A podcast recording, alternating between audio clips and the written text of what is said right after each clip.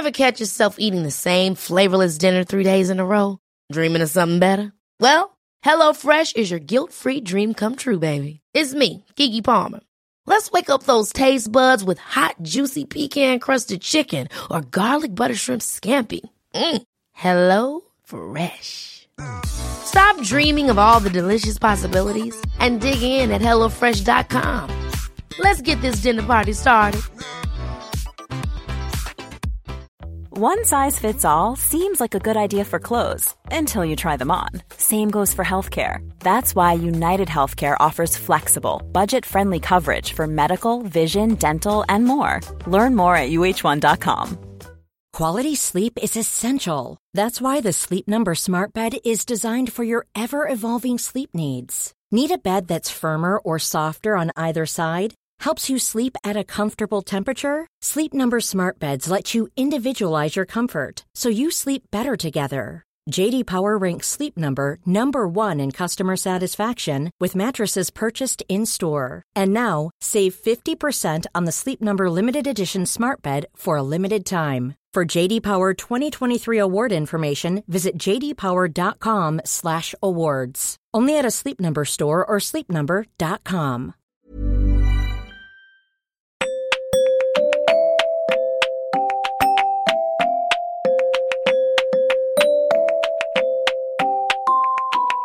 Welcome to episode 85 of the Women's Running Podcast. I'm your host, Esther Newman, and this week we're talking hormones. Well, first of all, we're talking about creepy blokes in spinning classes, swiftly followed by Wordle tactics. It's all going on. At one point, we even start talking about running. Then, after a bit, I have a chat with Dr. Nicky Keay from Forth, who offer blood tests to track your hormones. This can be massively beneficial for women runners, as she explains. She talks to me about how mapping your hormones over the course of a month can benefit your general health and your training. I had a female hormone mapping test with them, and for me, it indicated what I know that I'm firmly perimenopausal. But Dr. Nicky explains how the test can diagnose perimenopause and also RED-S, which can often show up with the same symptoms. So lots of chat about menopause, hormones, and owning your periods. Then it's back to Holly and me to talk about even more running annoyances with some emails we've had in from listeners. Now, we thought we were going to be ostracised by the running community, but it turns out we've hit a nerve. One last thing before we get into the episode. Over on our Instagram page, we've launched Run for Ukraine because we want to do whatever we can to support people who need it most right now. It's really simple to get involved. Just run or walk 4K, donate £4 to the Red Cross, and encourage four friends to do the same thing. Tag us, use the hashtag RunForUkraine, and raise some cash. Please help. This episode is sponsored by Precision Fuel and Hydration. I love finding out more about how we can fuel ourselves better on our long runs, and it's been brilliant getting to know Precision Fuel and Hydration's scientific approach to what we should eat and drink during training and races. Their tools and products are firmly built on scientific evidence and are designed to help you personalise your hydration and fueling strategy for whatever you're training for head over to precisionfuelandhydration.com and take their free online sweat test and quick carb calculator to understand your own needs.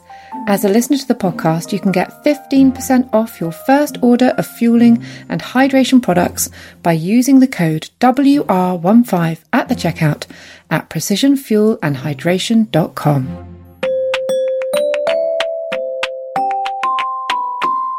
It fits on my desk.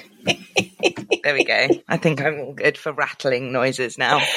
I'd forgotten about that. That's so cool. So cute. I wonder what the medals are going to be like at Berlin. I know. Are you worried? I'm worried that they'll go, you're too slow, you don't get one. Oh, that's balls. That's I know. balls. You'll never get It'll that. be fine. I need to run today and then I'll feel okay. Yeah. I think it's just because I haven't run yet this week because I well I went to the gym Mm. which I thought would make me feel as good but it didn't. It made me still feel nervous that I didn't know whether I could run or not. Yeah, it, it, it kind Yeah. of fosters that imposter syndrome, doesn't it? Like if you do something else, like, well, I'm still not fit enough to. Yeah, yeah, My plan is to go at lunchtime today. yeah. Um, and then I think I'll feel a little bit better. I'm going spinning. I love spinning. Are you going? Where are you going? YMCA.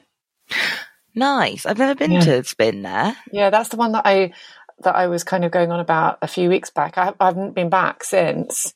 Um, actually, I need to book it in. Um, Hmm.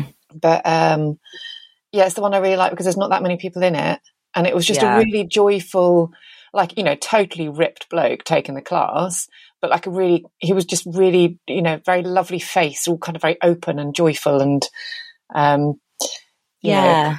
and I, I do like the fact that no one else can. I, I do wonder how I would do if it was a class where the um, where how much you put the resistance up was made public in some way. I like the fact that you can pretend to twiddle it and you're not actually twiddling it. I like that. I love that too.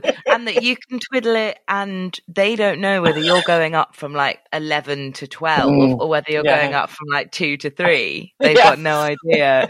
I clue. can tell you actually, I was going to mention this in the last pod. Yeah. I'm very interested to hear your thoughts on this and other people's thoughts. hmm Went to a spin class last week and there was a creepy bloke. And I don't know whether I was wrongfully judging this guy Yeah. and maybe because he could have been being a creepy bloke or he could have been being um very competitive i don't quite know what it was Yeah. but i thought while we've been talking about our various grievances recently this was definitely one of mine Yeah. so it, first of all he turned up to the spin class I, so i went with cara and she told me that as soon as she saw him she went oh bloody hell he was here last week and he kept staring at my legs and- really? yeah, which is odd as well, isn't it? Because, you know, I mean, legs can be extremely sexy, but it's not necessarily like a pervy stare. It was like a fixated kind of thing. right. And so she saw that he was there again and she was like, oh, bloody hell. And he was in full, um, I don't know about you, but I turn up spinning in like what I'd wear to run, basically. yeah. But he was in full lycra, you know, cycling one of those Cycling sort of a unit. He was basically he was in a unitard. I would I would say. and it may as well have said something Harriers on. It was Yeah, like okay. you know, like a um a, a, a kind of club cycling kit Yeah. or whatever. Yeah. And um he started he he was right sort of just kind of behind me and Cara Hmm. and he he started i was trying to adjust the seat on my bike and he was sort of trying to he was going yes you've got to do this and was sort of telling me how to do it which first of all rubbed me up the wrong way Oh, Yeah. and i was like and i i out of pure rage and embarrassment i gave up trying to fiddle with my seat and get it in the Oh. right place because i was like shut up and i was cross um and then i noticed because it's a annoyingly that where i go t- in the um leisure centre gym it's a Mm. mirrored it's a sort of dance studio type thing where it's a mirrored oh, wall yeah. in front of you Yeah. I could see him looking at doing the same thing he'd been doing to Cara to the woman that was that was behind us, so who was sort of parallel to him. So he was staring at her legs again, and Really? I don't know what it was. Maybe he was. Maybe he didn't know where he was looking. He was just being a bit gormless. Maybe Yeah. he was being competitive. He was unbelievably like he was wasn't really listening to the instructor. He was just speeding along Yeah. kind of thing. yeah. Um, and um, yeah, it was just an odd experience. And I'm so sorry if he's listening, and if he has a completely innocent, I highly doubt he's listening, and he has a very explanation for it. But it was odd, and it made me really uncomfortable in the class. I think kicking off with being sort of mansplained to about how to fix the seat and all i could think of in my head was a conversation about the fact that the seat and seats are not really designed for women anyway so i'm so tempted to turn around and just be like oh fuck off it's so easy for you isn't it um and then countered with or sort of you know as well as him yeah. him sort of staring slightly uncomfortably at, at, at this woman and knowing he'd done the same How to Cara the last week yeah, it's really odd. And I, I think it was legs. So maybe he was just watching them go round to see if he was going faster or to sort of be like judging if he was judging the fact that I couldn't fix my seat. Maybe he was judging their rotations per second or I don't know what it was. How or maybe bizarre. it was a slightly creepy pervy thing. No Yeah. idea. But it was really weird. And I thought go back again, but with Cara, and come back with an update to see what happens next, kind of thing. Yeah, I will. I'll-.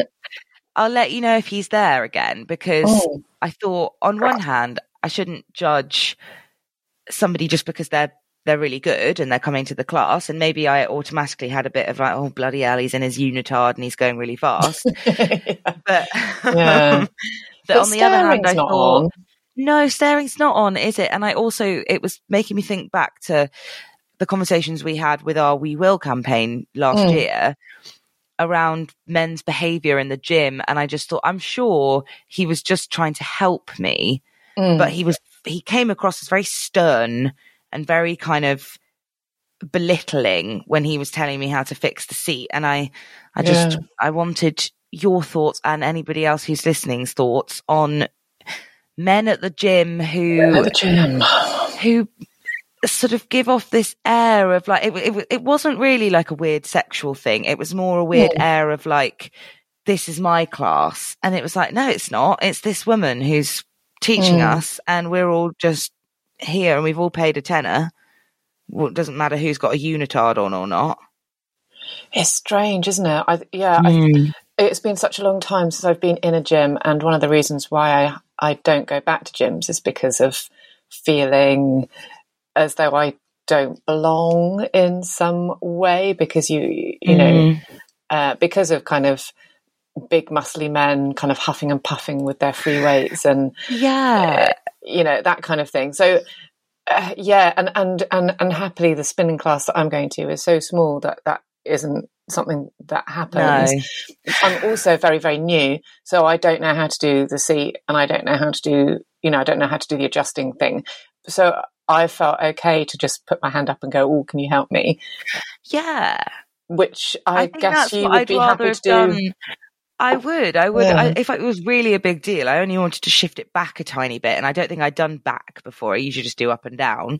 yeah Um, and I would have put my hand up and asked the instructor, but it was a new instructor she was covering for the usual woman that we have, Mm. and we were a bit late, so they were kind of the music had already started, and we were kind of getting on with the class. So yeah I, I didn't want to interrupt anything. And it wasn't a big deal. It wasn't making me uncomfortable or anything. It was just, I just sort of thought I'd have a tweak and see if I could get it to fit a bit better. And it didn't. And I carried on with the class and it was fine. I think, I think it's just, I, I don't want to say to men that they can't go to the gym and be their full selves and get, you know, get stuck into activities. And in Yeah. a way, I'm glad that something like spinning, which might stereotypically be something that's considered a bit more of a female activity, yeah that I'm glad that there are men that come to that class and see that as the intense workout that it really is. But Yeah. I think he could have done with listening to women and maybe considering what it was like to be stared at and told in a quite stern way, this is how you do it, kind of thing, in a gym class that I've been going to much longer than he has. yeah Ugh, Anyway, I, I, I don't know. completely derailed that. Sorry, we were going to talk about other things, and then I suddenly remembered I hadn't told you that story. No, I oh, it's it's interesting, isn't it? It's it, well, it's it's interesting and unnerving, and the, the the behaviour of of other people down a gym kind of thing can, Mm. can really kind of set really push you off track. I think. Yeah. and and and I think, um, I I mean, you know, all that said. There, there could be perfectly valid reasons he could have been trying to be helpful, and that's just what his face does in repose. He, yeah, maybe he's got he- resting bloke face. resting bloke face yeah and and it might be that because i think about when i'm in in you know the last spin class i was at i did i was looking at other people to see how fast they were going um but i didn't stare outright at one person I know it was great. it was very intense. It was just like a Maybe he was hugely competitive. Maybe that was a thing. That, He that was what I thought. Like, Yeah. if it had been bums or something, I'm not judging. Maybe he's a, a leg man, but I don't want to assume anything about what was going on with him, Yeah. like uh, sexually. I don't, I don't, I wasn't getting that vibe. I was just more getting, and that's what Cara said as well from the week that he'd said at her that it was more Yeah. like she felt very under pressure and very watched that he was sort of trying to compete or something. And she was How like, I'm not here to do that with you. I'm just here to enjoy the class. Would you ever do anything about it? Would you ever say anything to him or bring it up with the gym? Yeah, I mean, we did kind of say, of course, during the gym session, after he'd mansplained the seat to me, I Mhm. was, as I was cycling a- around, my head was just being like, all, imagining all the thing, all the little, little piffy remarks I could have made to him. yeah. but I didn't. I wasn't brave No. enough. Um, Yeah. But we did say if we go back next time and he is still there and Yeah. it happens again, then maybe we talk to the instructor because again it was funny because it was a it was a new instructor usually we have a woman called emma and she's really nice and i really trust her and like yeah, her yeah. I didn't know the the woman who was taking it last time. So I think if it's Emma next week and he's Mm. there, then I would probably, if he does it again, just say, "Do you think that's the right thing to do? To talk to the, the instructor, or should I talk directly to him, or should I ignore it? I just."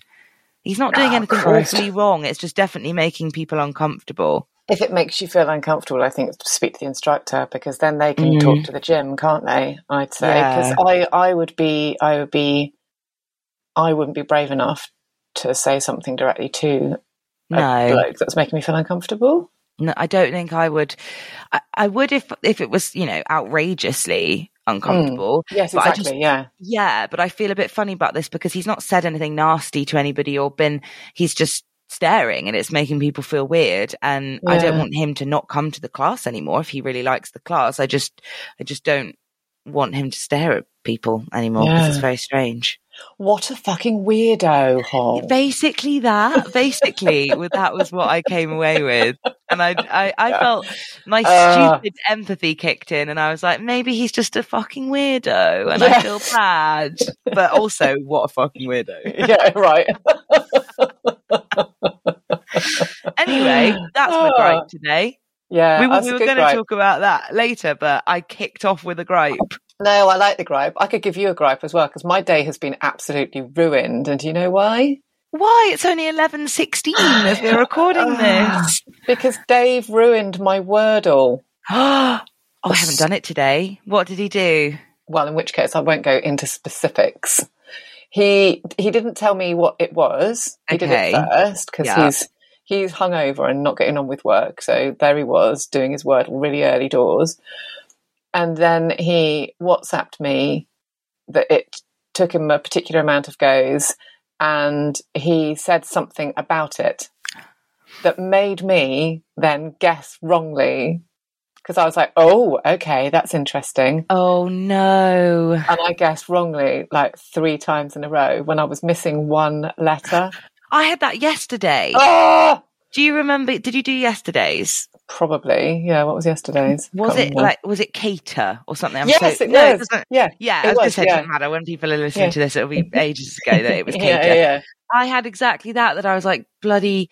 I was going later, whatever else it was. Yeah, I it definitely had caper and cater. So- Yeah, Yeah. I had water later, and then I it was my Ah. final guess that I got cater. I do hate when Wordle does that because it feels very unfair. Because it's like I've done all It of my correct maths. Now it's just Yeah. a guessing game. Yeah, there was one. There was one um, a couple of weeks ago where it was atch at the end, A T C H, and I was like batch, catch, and it ended up being watch, I think. And I was just Yeah. like, oh, naughty because how do you know it's just a process of elimination then not fun but Anyway, did so you yeah. did you manage to get it I, I got it, I got it, but I got it in the last one. And looking back up at it, I could have got it on number three. So I was furious at Dave, and I haven't forgiven him, and that was hours ago. yeah don't forgive him i think that is irritating It's really irritating. Not, Yeah. Neither of these things is talking about running, is it? Wordle No. and spin classes. well, spin classes and men being a bit strange in them is Yeah. definitely, I'd say, comes under the remit of what we're supposed to talk it about. It does. It A little does. less so, but you never Let's know. say. Mental Could be- health. could be, yeah, mental health.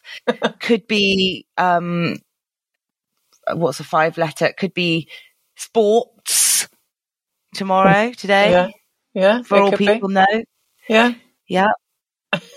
Don't spoil Wordle for people, for God's sake. but look, we, Maybe we sports might be my next it's- I- first yeah, guess. No, you, hmm. should, you, you always No, need to guess.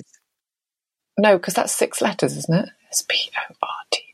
Yeah, six letters. Oh, just sport then. Yeah, but you don't want to do that because it's only one vowel. You always have to choose something with two vowels. What do you usually start with? I genuinely Oh, I don't love this. care if I don't care if it's not interesting to people. I find this so interesting, and please write in. Not to do with running, but please write in and tell us what your first guess is on Wordle. I, I think it tells so much about a person. Oh, it does. Well, because I normally do something like chime or steam, Oh, uh, something like that. But Dave will pick a word with three vowels in it, like a tone.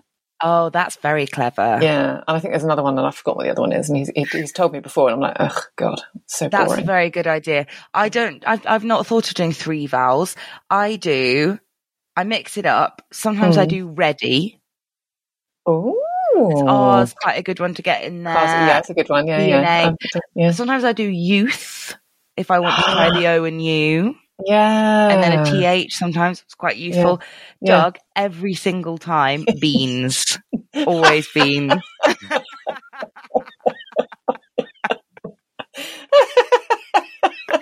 I've never seen him not do beans first. That's really tickled me. I don't know. I know it really tickles me every time too. It's not funny, but it's somehow very funny. oh, that's cheered me up after having my Oh, morning good. destroyed. Good, good. And tomorrow we can both we can both try beans and see. I, am going to try beans tomorrow. I think that might be, yeah, that's that's going to be the, the way forward. the I new think. one. Yeah.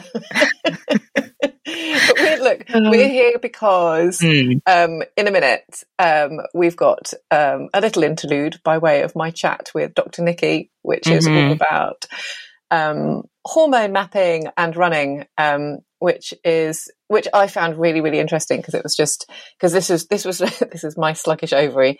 Um, but what I what I love about this is basically she through through using this kind of kit where I, I kind of did these little blood tests and things on, on day 14 and day 21 um, um, which actually if you've ever if you've ever been trying to get pregnant and have had some issues there it's just the same test it's testing for hormones um, middle of the month and Mm. towards the end of the month and seeing kind of rising of rises and falls in things like your FSH and your LH levels, which we go into in the in the podcast anyway.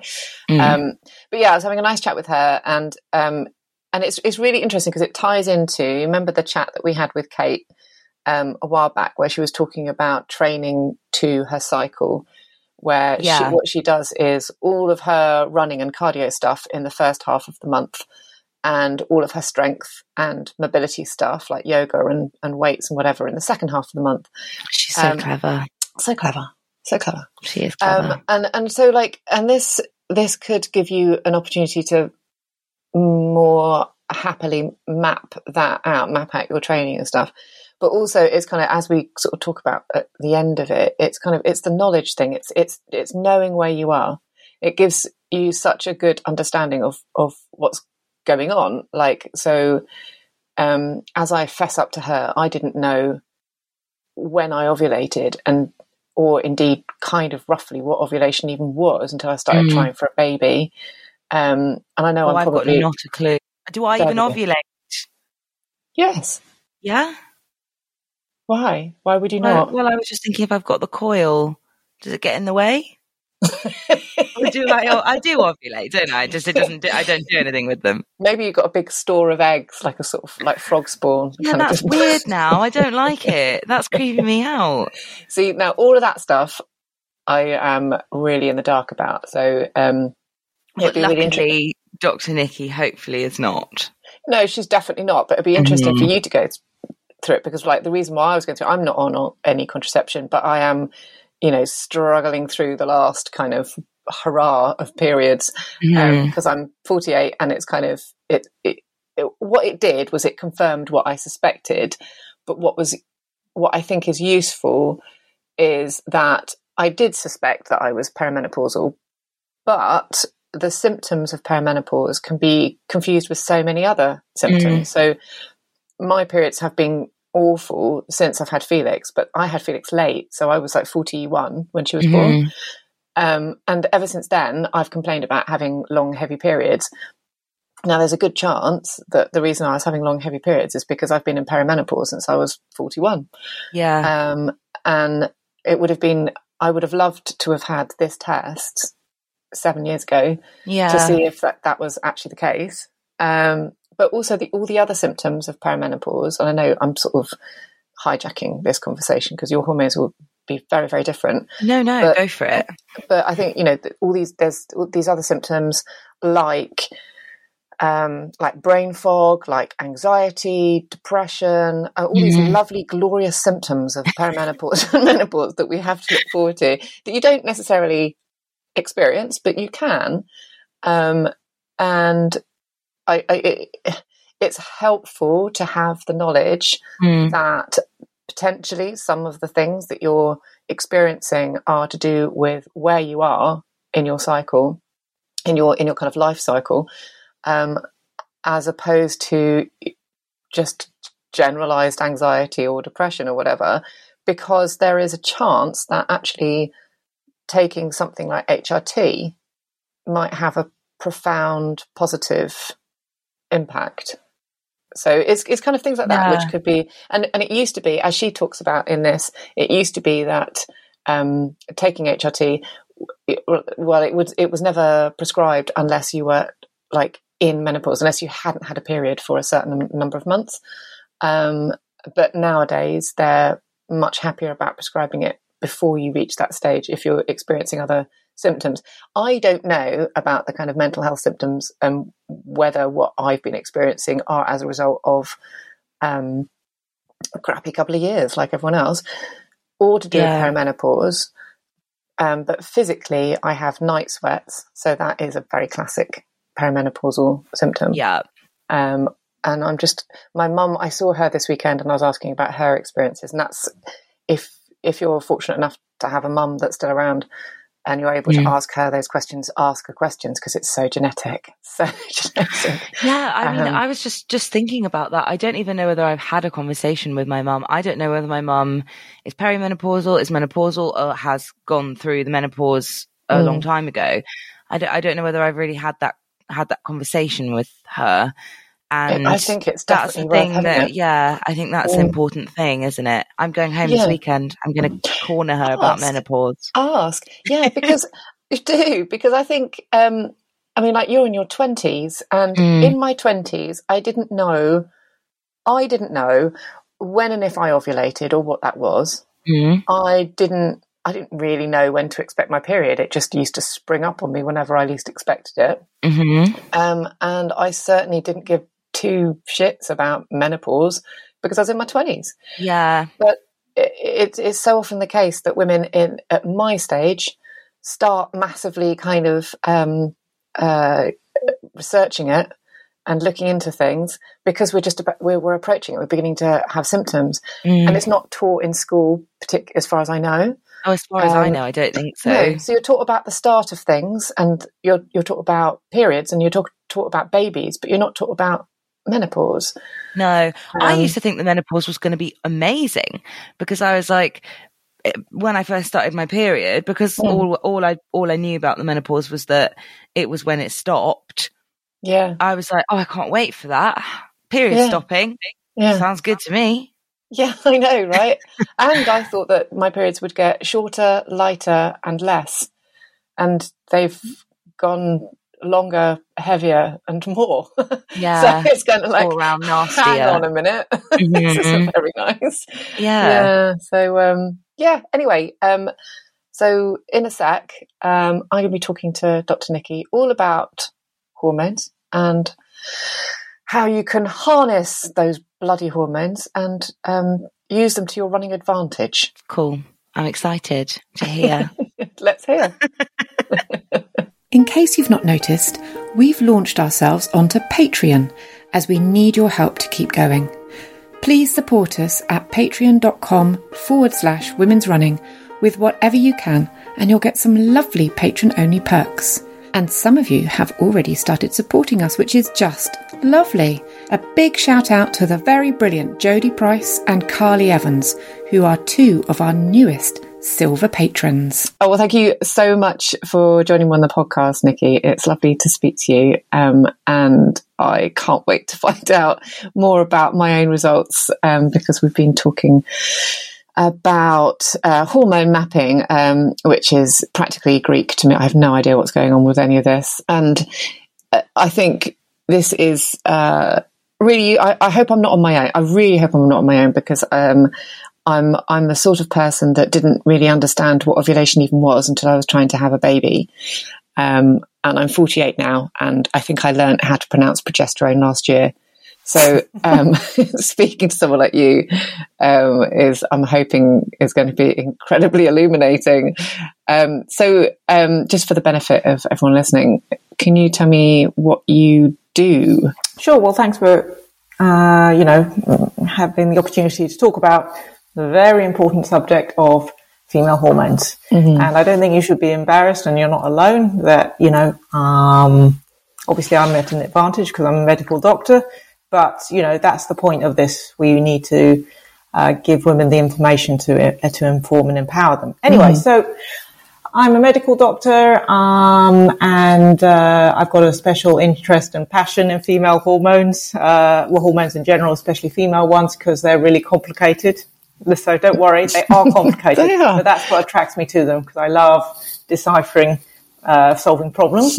um, uh, so I'm an honorary clinical lecturer at uh, UCL in London, and I'm also the chief medical officer uh, of Forth, which mm-hmm. Uh, is a personalised uh, health reporting company using using blood tests, hormones, biomarkers as the foundation for helping people, you know, uncover what's going on inside them. Yeah. Okay. So, right. So, so that, and how does this link into runners? How, how, how will kind of figuring this mm-hmm. out um, help runners?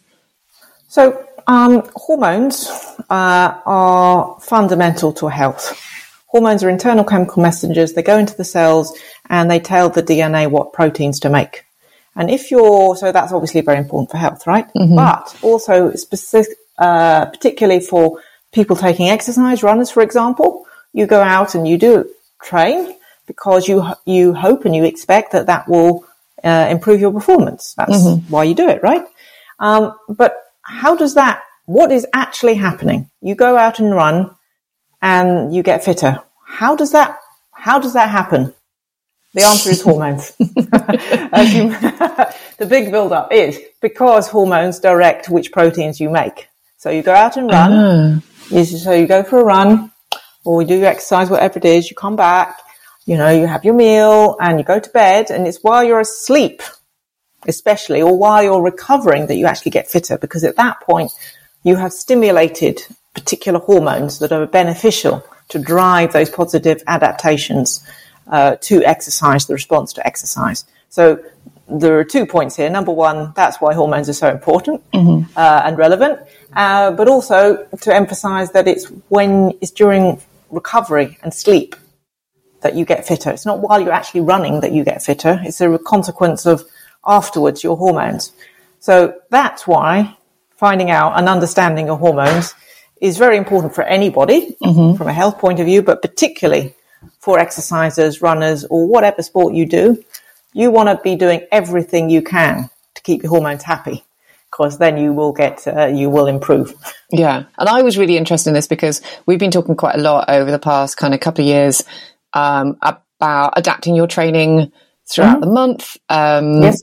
uh, which i think is incredibly interesting and i still don't do it and i really should um, but also ways in which we can adapt our, cha- uh, our training um, on the approach to menopause, mm. um, which is, you know, I, am 48, so I know that's kind of where I am. So it's kind of, you know, figuring out um, how or if I need to change things in any way, shape, or form. So I was asked to do this test um, with Forth, which was um, it was blood tests. It was really mm-hmm. simple mm-hmm. blood tests. Um, personally, I love a blood test. So I was really enjoying, I enjoyed every single, I've got this real thing where I, I love going to the doctors to get a blood test. And this wasn't, you do it at home. So it wasn't quite as fun. Um, oh, but oh, I'm, I'm, I'm, absolutely amazed that someone says they like having a blood test. But anyway, oh, but, so, but all right. The, the important thing, if we could just maybe we should just pick up on a few of those uh, things you said there. So mm. first of all, the time scales I thought was very interesting. So there's the short the short time scale of a menstrual cycle. Yeah. You know, a lunar month, 28 days, something like that, right? And then, but we're talking about lifetime mm. uh, time scale. So we're talking about the same thing, but just on a different time scale. So we're talking about when you get older, from 40 onwards, the ovaries, they've been working really hard, right? Yeah. but they'd start to go into retirement. So they're not going to produce the levels of estrogen and progesterone that they're used to. Mm-hmm. Uh, so that's really what the fundamental change is. But it's very difficult because it's sort of an intermittent fault and it's a varying course. Every woman is different.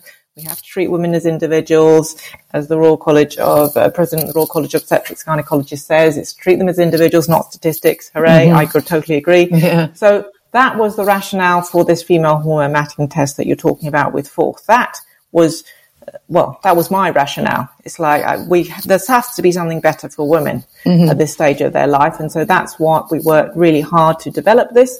And apart from the fact that you like a blood test, I do. the other reason that it blood is much better for hormones because it is the gold standard. Yeah. I know there are other things, urine and, and, saliva. You can test some selected hormones, but uh, the blood test is the gold standard and you can measure all the hormones that we're really interested in for, for the woman. Okay. So that's why we did the blood test. Uh, you the one approach would be we get the woman to do a blood test every day of the cycle. I mean, mm. unusually you might like that, but not many women would. Yeah, I would totally go for that. Yeah, we have developed a way of uh, uh, reducing the number. So you only have to do two blood samples, correct? Yeah. Two finger blood samples during a cycle, roughly day 14, roughly, roughly day 21. So not too onerous in mm. that sense finger prick, you do it at home, you put it in the post, easy peasy. So from that point of view, it's sort of straightforward. Yeah. And then behind the scenes, once the results return from the lab, then the, the, the magic happens and we model those hormones. And so then we mm. can deliver to the woman her personalized, uh, well, you've seen them, uh, charts mm. and explanation. This is how your hormones were varying. It might be they were absolutely fine and perfect, spot on, no worries. Mm-hmm. You know, everything is as we expect.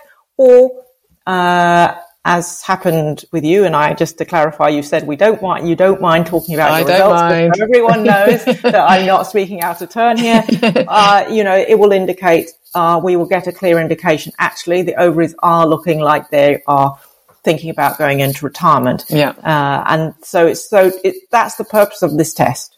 yeah, I found the woman what's going on. Uh, um, for me, that there was familiarity there because I'd had, um, I assume, a very similar um, mm-hmm. a couple of blood tests. And it was um, when I was trying to get pregnant. You're right. I was doing the day 14, day 21 sort of yeah, FAs, yeah. FSH and LH. FSH. Yeah. So maybe yeah. we should just clarify the terminology. Do you think? Yes. So, um, the, the control, the poetically described conductor of the endocrine orchestra, the boss, is located in your brain called the pituitary gland. And uh, if we're talking about menstrual cycles, the pituitary gland releases FSH and LH, which stands for follicle stimulating hormone, luteinizing hormone. So these two hormones from the pituitary gland in your brain are released and they go down to the ovaries and they instruct the ovaries when and how much of the ovarian hormones to produce. And those are the, that's the estrogen that people are familiar with. Estradiol mm-hmm. is the most active form of, estro- of estrogen and progesterone. So we have to, to get a really good picture, you have to measure the full house. You have to measure all four. FSH, LH, and estradiol and progesterone. So we can work out the communication between yeah. the pituitary and the ovaries, right? So mm-hmm. you could just measure the ovarian hormones, you could just measure the control ones, but actually really to do it properly, you need to measure all four, and that's why we have to do the blood test. So yeah, I'm sure some women will have some familiarity with these names and, and whatever, but I think that's the, the, the way I think about it. They're the control ones, the response ones. We need to match up that you know, everything is in sync. Mm-hmm. When the ovaries start becoming reluctant, then the pituitary gland gets very cross and it will increase the levels of FSH and LH, but the ovaries won't respond in turn. They won't produce the levels of estrogen and progesterone, and ovulation may not occur, and progesterone will be low. Yeah. So that's sort of a general uh, idea of why do you have to measure these four hormones, and that's the reason why. Okay. All right. So, um, can we get on to my results then, um, Sure. if that's okay? So, um, yeah, mine came. All of this was really, really simple. Just to kind of very, very sort of swiftly talk about. I mean, because you're given this, um, you have a lovely dashboard that you can access and an app. Um, did the, and and it was just a finger prick um, blood test, so it was um, painless. That yeah, there wasn't enough needles for me, um, but you know, I'm sure that everyone else would be happy with that. Um, and, and yeah, really, really simple. And like within, I think, what a day, maybe even two days or something.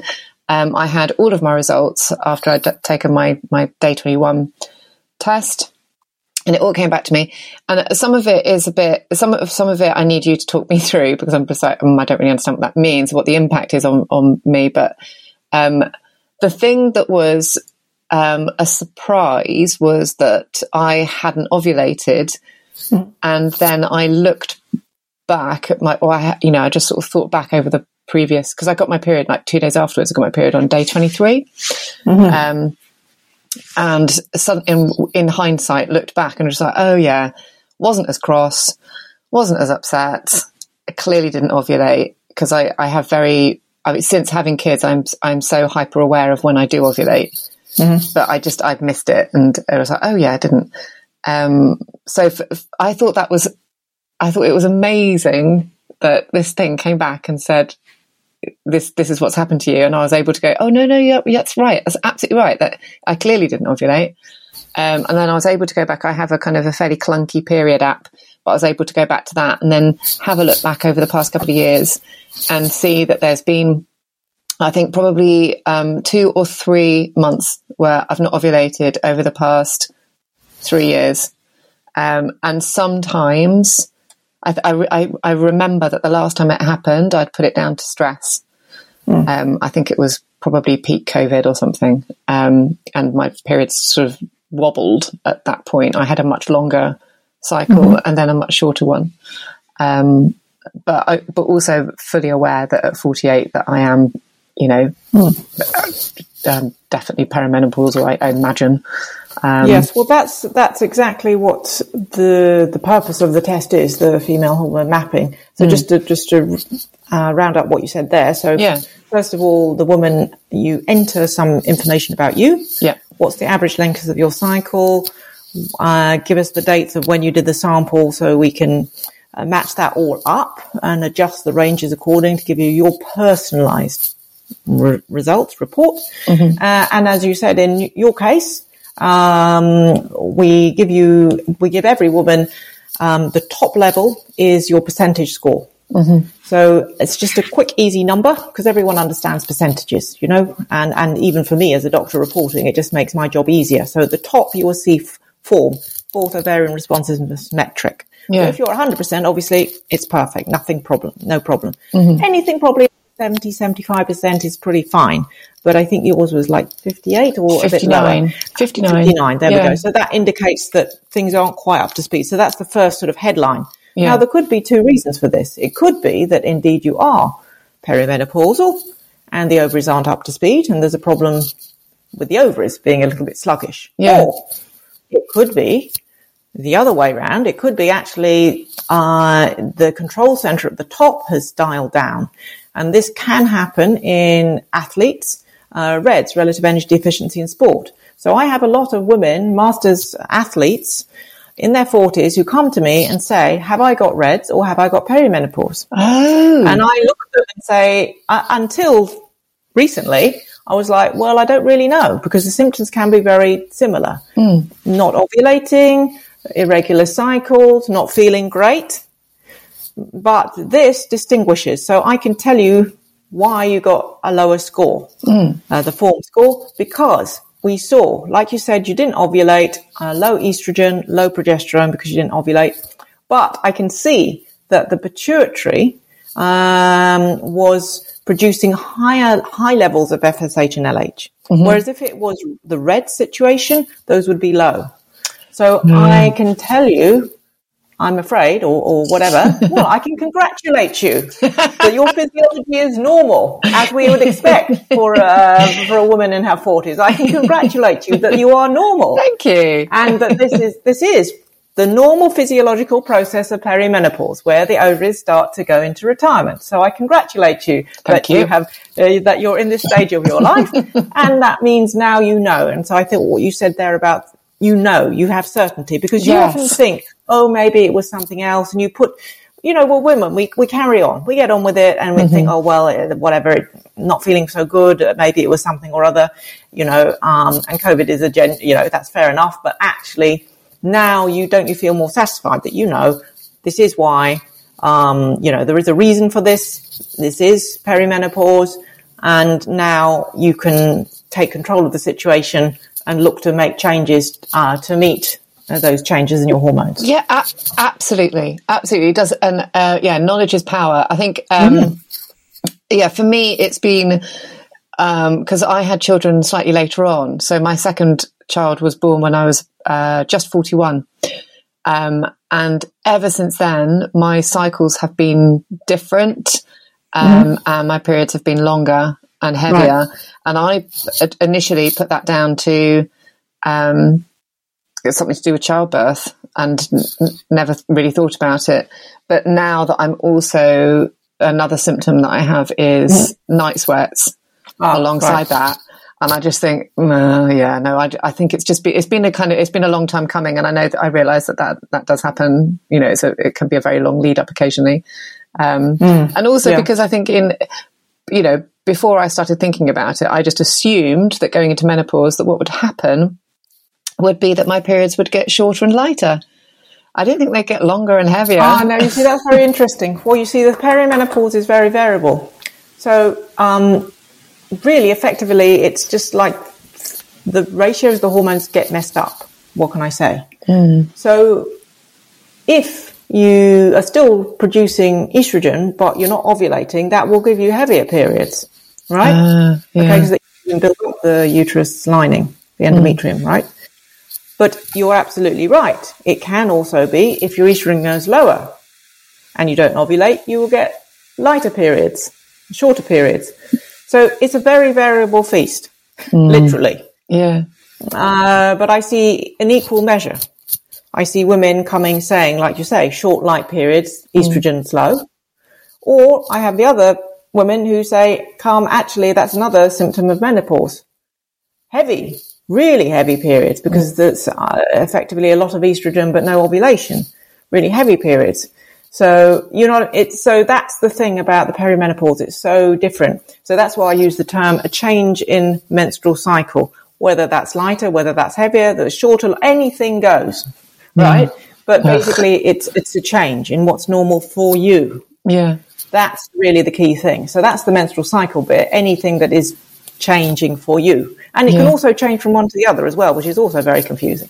Uh, but also the night sweats, the sweat. So what your mm. temperature regulation starts to get disrupted. Yeah. These hormones are good things, you see. Um, so that's obviously a very uh, significant sign. Yeah. Uh, other typical symptoms of perimenopause, brain fog, um, mood changes. I used to get like, you know, uh, an- anxious, uh, angry, sad, in equal measure, flipping from one to the other like the four mm. seasons is is quite disconcerting, uh, right? Yeah, uh, because these hormones have big effects and they're changing uh, all the time, and, and, it's just a period of of change and flux. Mm-hmm. Um, so, and that is very variable. Some for some women, you know, it can last for quite a long time. You know, can run, start at 40 and maybe will only end when they reach menopause, average age 51. Mm-hmm. For others, it might be a slightly shorter. In fact, your story is sort of similar to mine. Mm. I had actually heavy periods. And again, looking back on it, it's like, oh, and then lo and behold, a few years later, I did reach menopause. The period stopped entirely. So you see what I mean? It's easy with retrospect to say that's, oh, that's what it was. But if yeah. you have the information of the blood test at the time, now you know and so that empowers you. You can make decisions about do you need to change your training, nutrition, etc. So what else? What else did these tests tell me? What does it tell me about me? What does it tell me about what I have to do? So, um, depending on how much exercise you're taking, I will. So, what the the report will tell you is mm. it will give you your percentage, and it will explain. I'll say this is you know. Uh, this is fine. This is showing perimenopause. This may be showing red. So I will sort of say that. Mm-hmm. And the, the graphs for all the individual hormones, and I will explain what does this mean like your progesterone estradiol is low, you didn't ovulate, FSH is relatively high. Uh, that looks like it's the ovaries on, you know, playing ball. So we'll give the explanation of all of that. Yeah. Also, you've told us how you feel, how you feel when you do those blood tests. And so then putting, then the final chunk of the report is putting all this together. Mm-hmm. What does this mean for you? And it will be couched slightly differently depending on if you are an athlete or exercising or not. Mm-hmm. Okay. So if you're not an exerciser, the best thing you can do around perimenopause is start exercising, right? yeah. Um, but on the other hand, if you're an athlete uh, and uh, we've got indications that you are perimenopausal, then there are some general things it's true. Mm-hmm. Uh, it will be the nature of your training. You do need to start doing more strength training. Right. Um, and I know uh, my son is a cycling coach and he always nags me that I'm not doing enough strength training, mm-hmm. but it's true.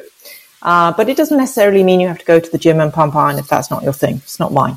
But it means doing strength training, even body weight strength training, resistance strength training, because now you've got to try and offset the effects of your hormones, female hormones becoming lower. Mm. So you have to try and maintain that body composition. You hear lots of women around perimenopause, menopause saying, "Oh, I'm putting on weight." So the uh, to counteract that, doing the strength training because that will increase your metabolic rate and of course, help your running performance mm-hmm. uh, because we have to accept you're more likely to get injured uh, as you get older. So again, strength.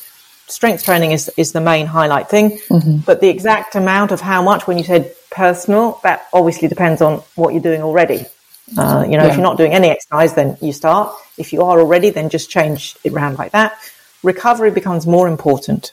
Right. Because you haven't got those levels of hormones to drive those adaptive changes. So actually, having sufficient recovery is becomes very important. Mm-hmm. And um, in terms of nutrition, again, it will sort of depend on the individual.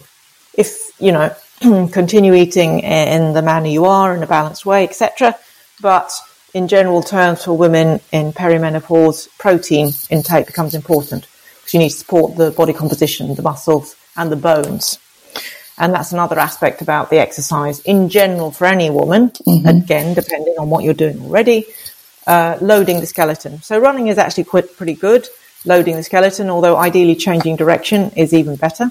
So even better is doing ballet, which is what I do. But if you oh, don't really? fancy going to do a ballet class, but you see what I mean, you could uh, you could include that in some sort of uh, skills session for running. You know, like hopping or jumping from side to side. You see? Yeah. So those are the general principles, but the exact detail of what will depend on the individual. Mm-hmm.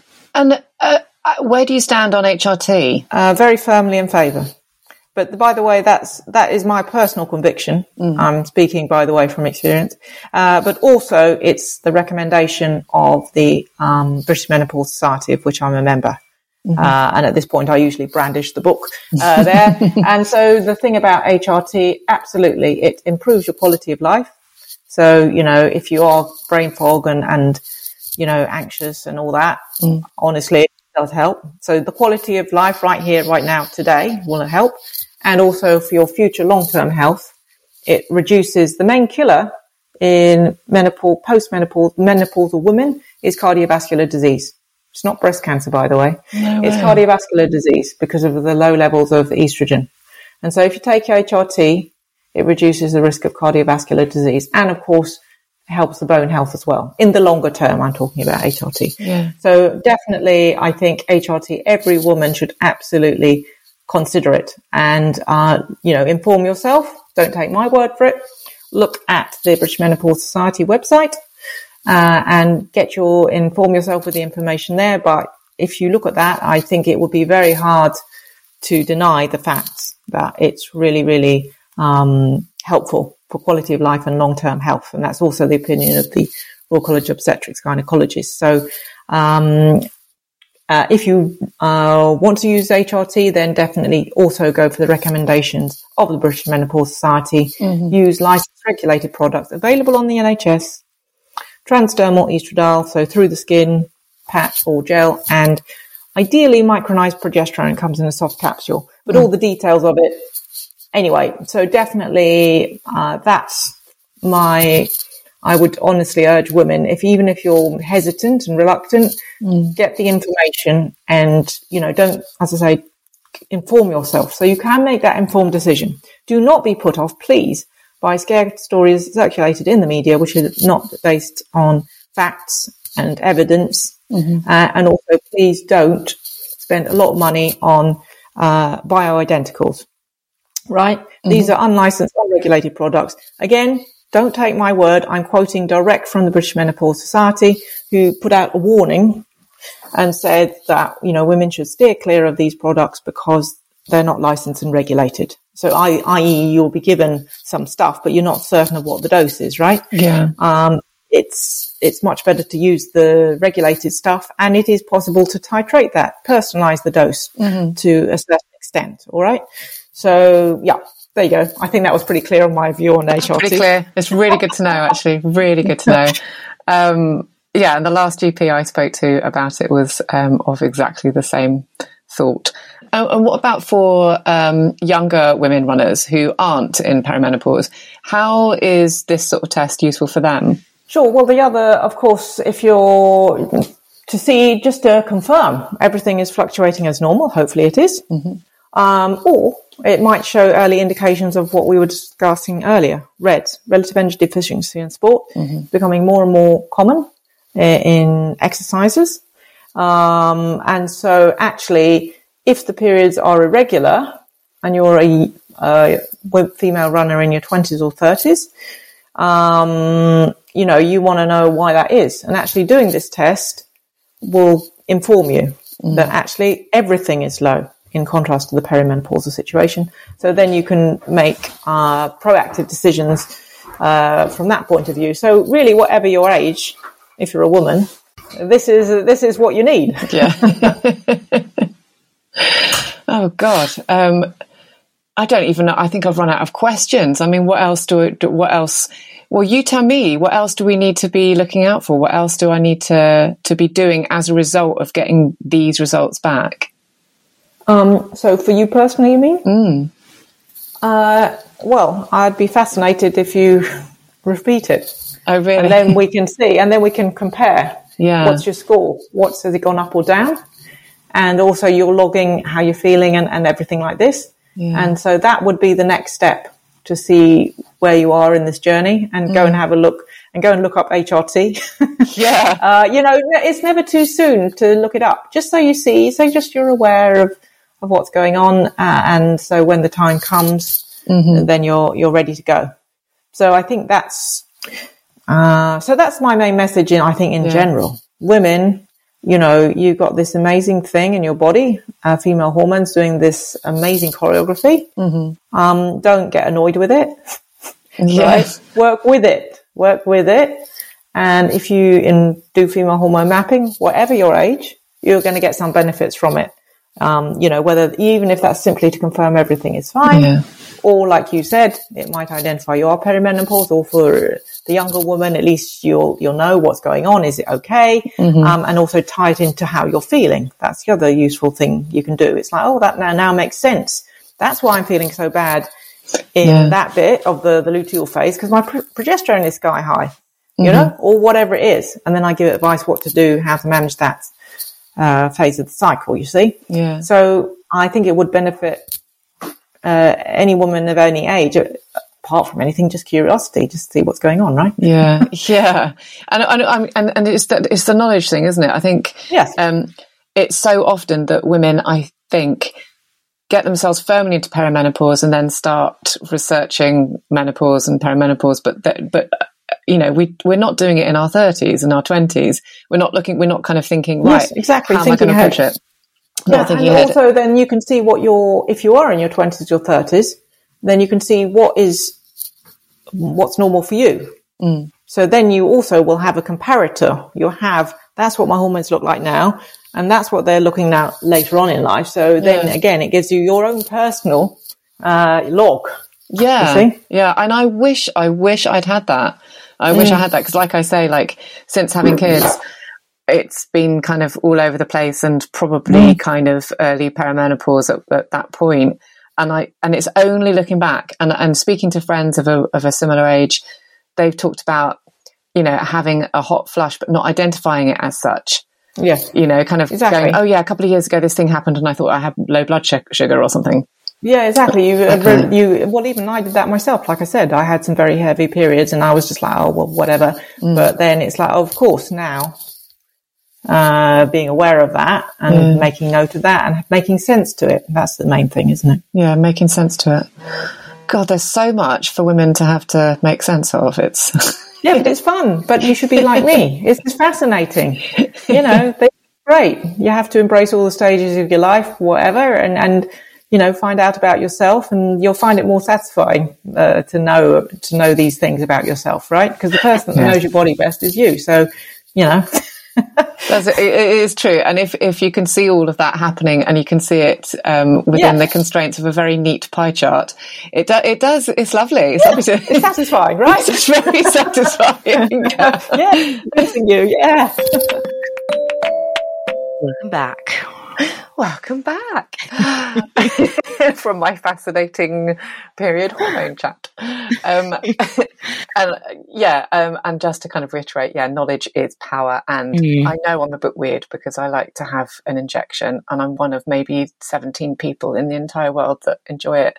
Um, that's probably something really strange and vampiric, isn't it? Anyway. Yeah, you um, are a pincushion. Yeah, I love it. That said, if I see blood on anyone else, it just goes straight to my solar plexus and I can't bear it. I just- Really? yeah, yeah. Oh, Yeah. I'm a bit weird, and I think because I loved programs like sort of Grey's Anatomy and stuff when I was younger, I do. I I would like I go go on, open that open that chest up a little bit more and let Oh, me I have a good old bear look. Oh, I love no, no. it. Horrible, horrible. Watching fictionalized cesareans, I think, is probably the point at which I need to go and dive behind a sofa. It's just Have awful. you seen um This is going to hurt? Yes, Did, did lots that and give lots it of to you? cesareans. yeah, I think that Doug went for extremely white. but I quite love I quite love watching that. Apart from obviously, of course, the numerous sad bits in that. There were lots and programme. lots of sad bits. I thought it was absolutely brilliant. I was loved brilliant. it. I heard that. Well, I don't know. Maybe it's a classic where the the, the Guardian have stuck out a one star review today, and then tomorrow they'll give it five stars again. That But- does, that does happen. Yeah. that does sometimes happen. I did see a negative review of it, and I was a bit disappointed. And I was like, "Oh, maybe I won't watch it because I love the book." But No, I'm so balls. glad I watched it. No, it it was, was so wonderful. good. There was that one. There was one uh, sector of society that were essentially um, complaining that it objectified women uh, in childbirth or something like that. Um, What? Um, but it was absolute balls because that was a review, as many can be. It was a review based on the first episode, and it was like, oh God, you've got to watch it all the way through. Yeah, what happened in the first episode Oh, well, that well, made what was first- objectifying? I, I've well, I think it was, you know, in the first episode, they're just introducing the concept of where he works and what he does. Yeah, and so Anna, you come on, of- it's funny and it you've got to laugh when you're having your smear test. but it's not the, it's not the. uh, What I I hate about that was it fundamentally didn't understand the reason, the really really important kind of message behind that, which was was the sort of brutal underfunding of the NHS and how Yeah. overworked junior doctors are. Much more important. Watch the whole bloody thing. Yeah, watch the whole if you bloody feel thing. upset from episode one, Yeah, there's some upset coming your way. yeah, exactly. And Ben Whishaw is a god. I love him. I love Ben Whishaw. I love him. like I really love him. I love him more than you. You? Yeah, More than you love me or more than I love him? more than you love Ben Whishaw. I can possibly love him more than I love you. Thank you. I was a bit sad then. I was like, I'm gonna I'm coming for Ben Whishaw.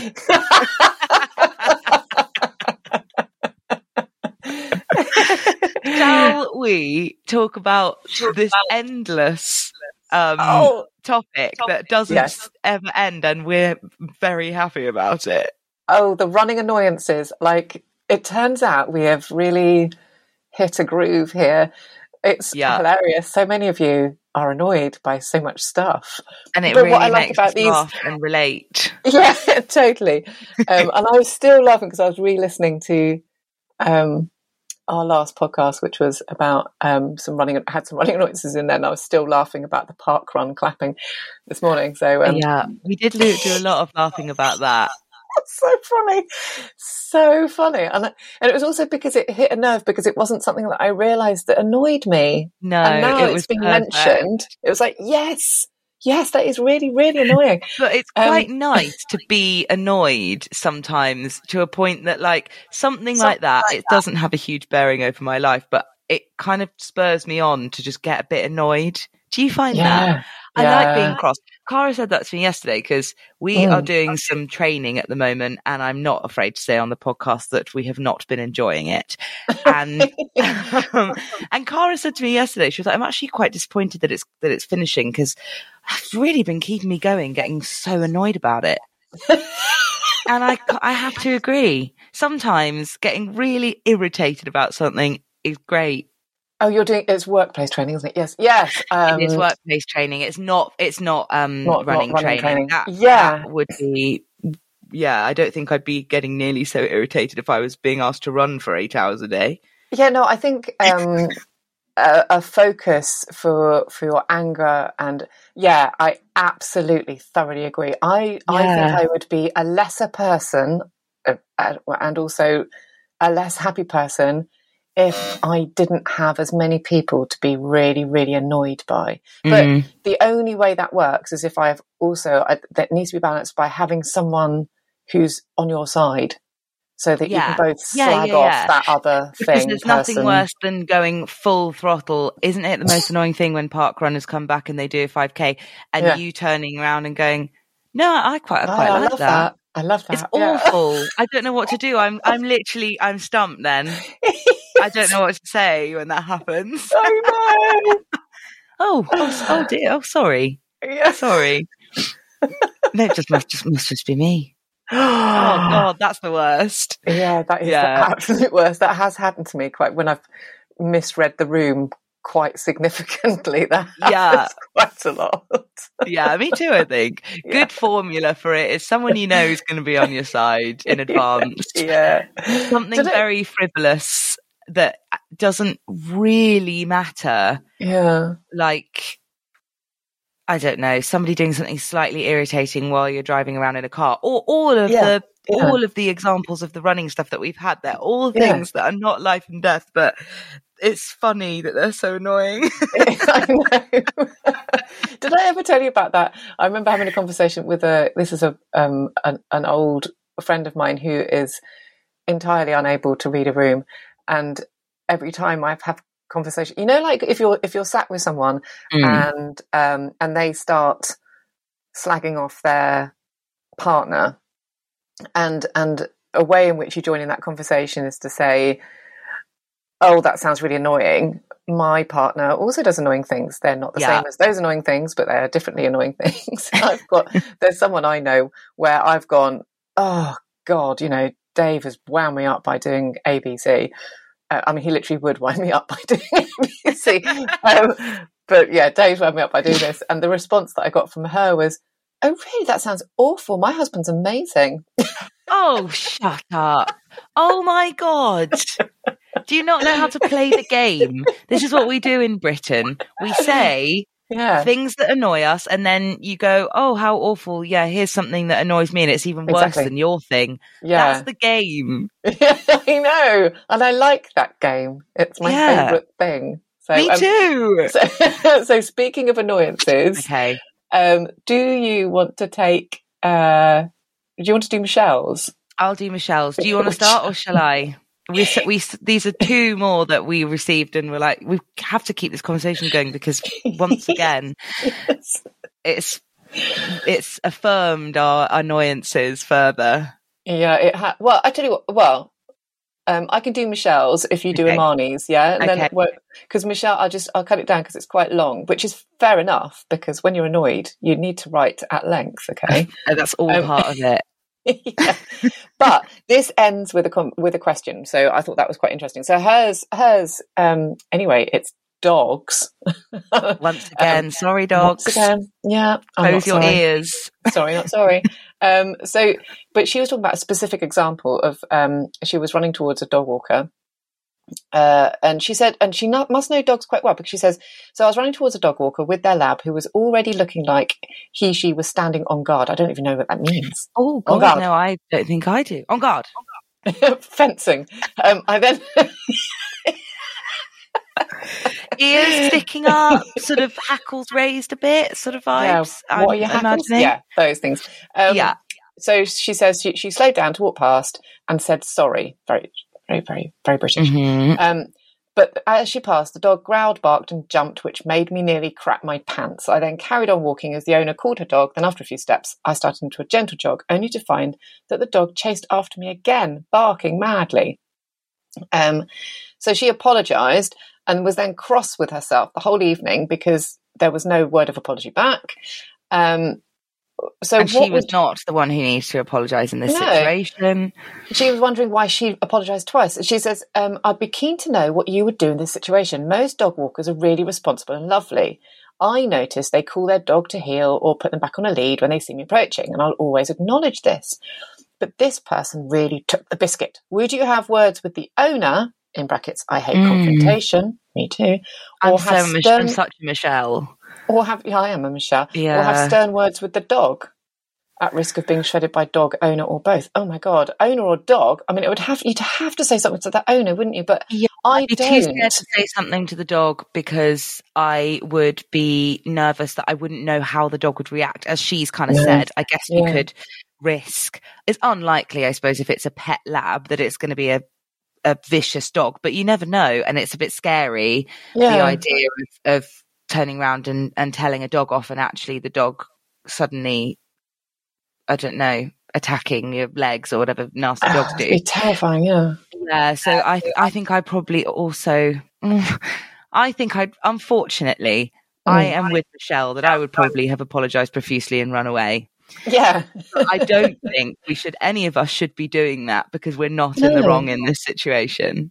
I know. But I think in that in that situation, it's kind of that's a really irresponsible dog owner, and and labs are not small dogs. Mm, and I, I, I think that's really unfair if if that dog owner has allowed that dog to kind of aggressively follow someone mm. and and not called it back or Yeah, or that's really bad. called it back and and to not then shout sorry for the behaviour of their Yeah. dog I think is really really shit Yeah. And I personally, I, I mean, I am, and here's the nub of it. I don't like big dogs because I was once floored, like physically floored by a big oh my dog. god. In, as a friendly, it was a friendly. Oh, you're amazing! I don't realise you're two foot high because I was little. Oh. Um, and I, I, all I can see when I see those big dogs, I just see like a big dumb animal that doesn't really know if a person is its. Well, they are. It doesn't really know if a person is its kind of like pack leader because they've not been trained properly, and doesn't know that small children aren't like puppies or enemies or.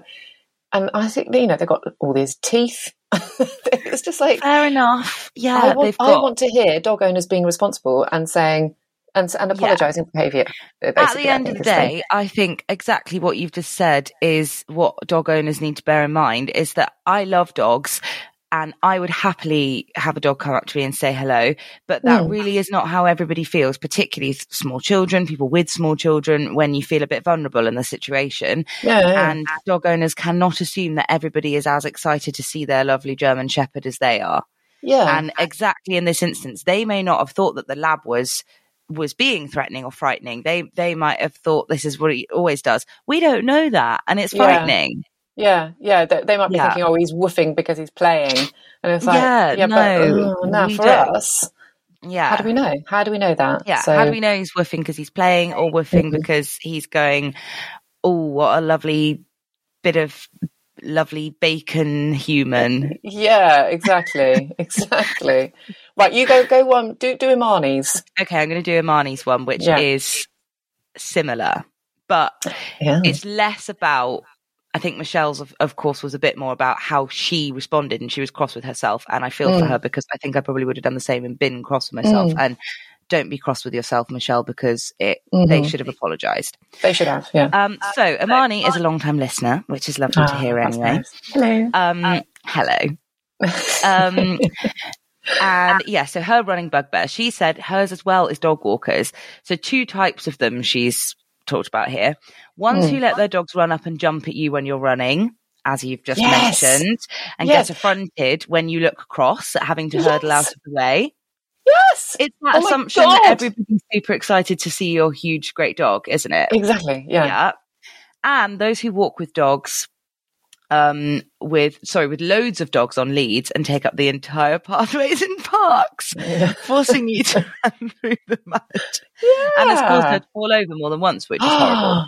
that is Um, horrible. Gur love dogs, but find their owners very irritating sometimes. Completely agree with Imani we there. agree. And I don't know why that the idea of somebody with 18 dogs Oh, it's quite funny. it, it really makes me laugh. But it's so it's so annoying. It's so annoying.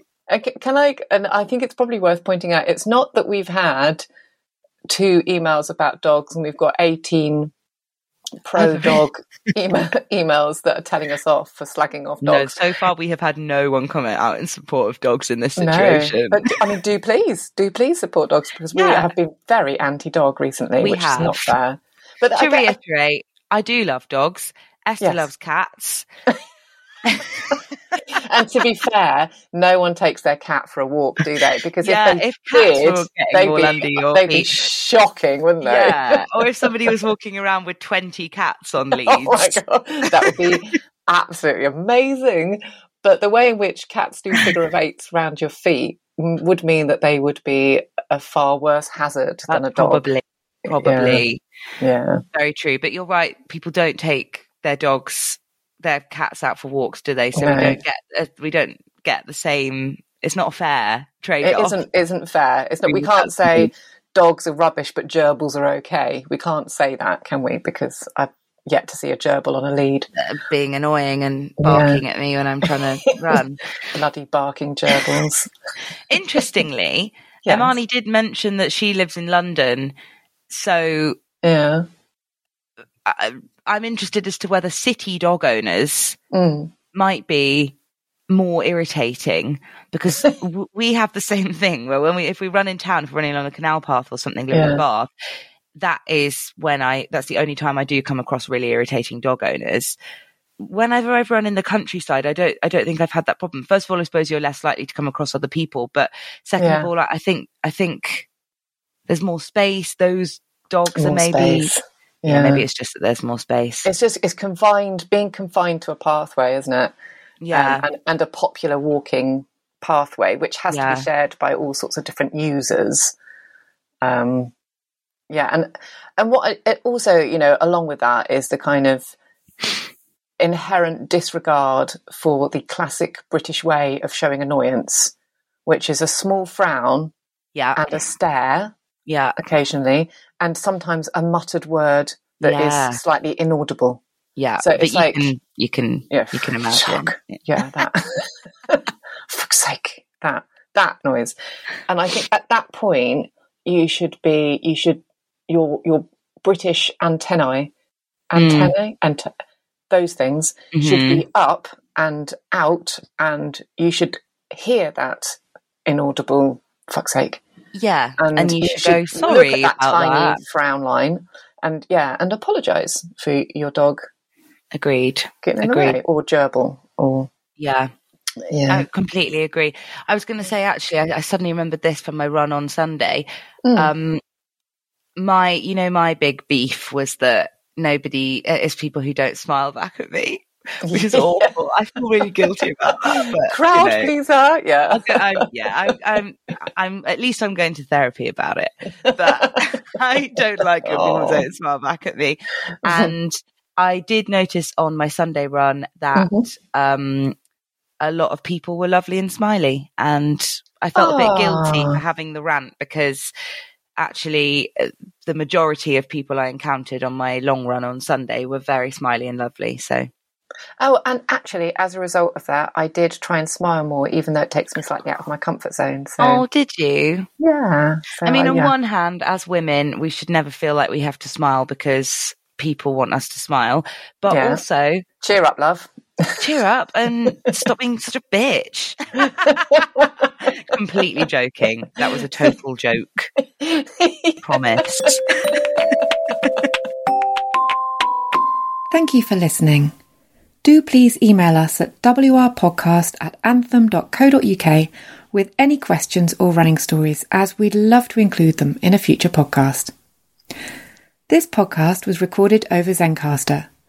The editor and composer was David Newman. Please hit like and subscribe. That way you won't miss the next episode. For just £2 a month, you can become one of our first supporters on Patreon. For the price of a coffee, you'll have our undying adoration and a couple of exclusive perks too. Please go to patreon.com forward slash women's running and join our gang. Happy running.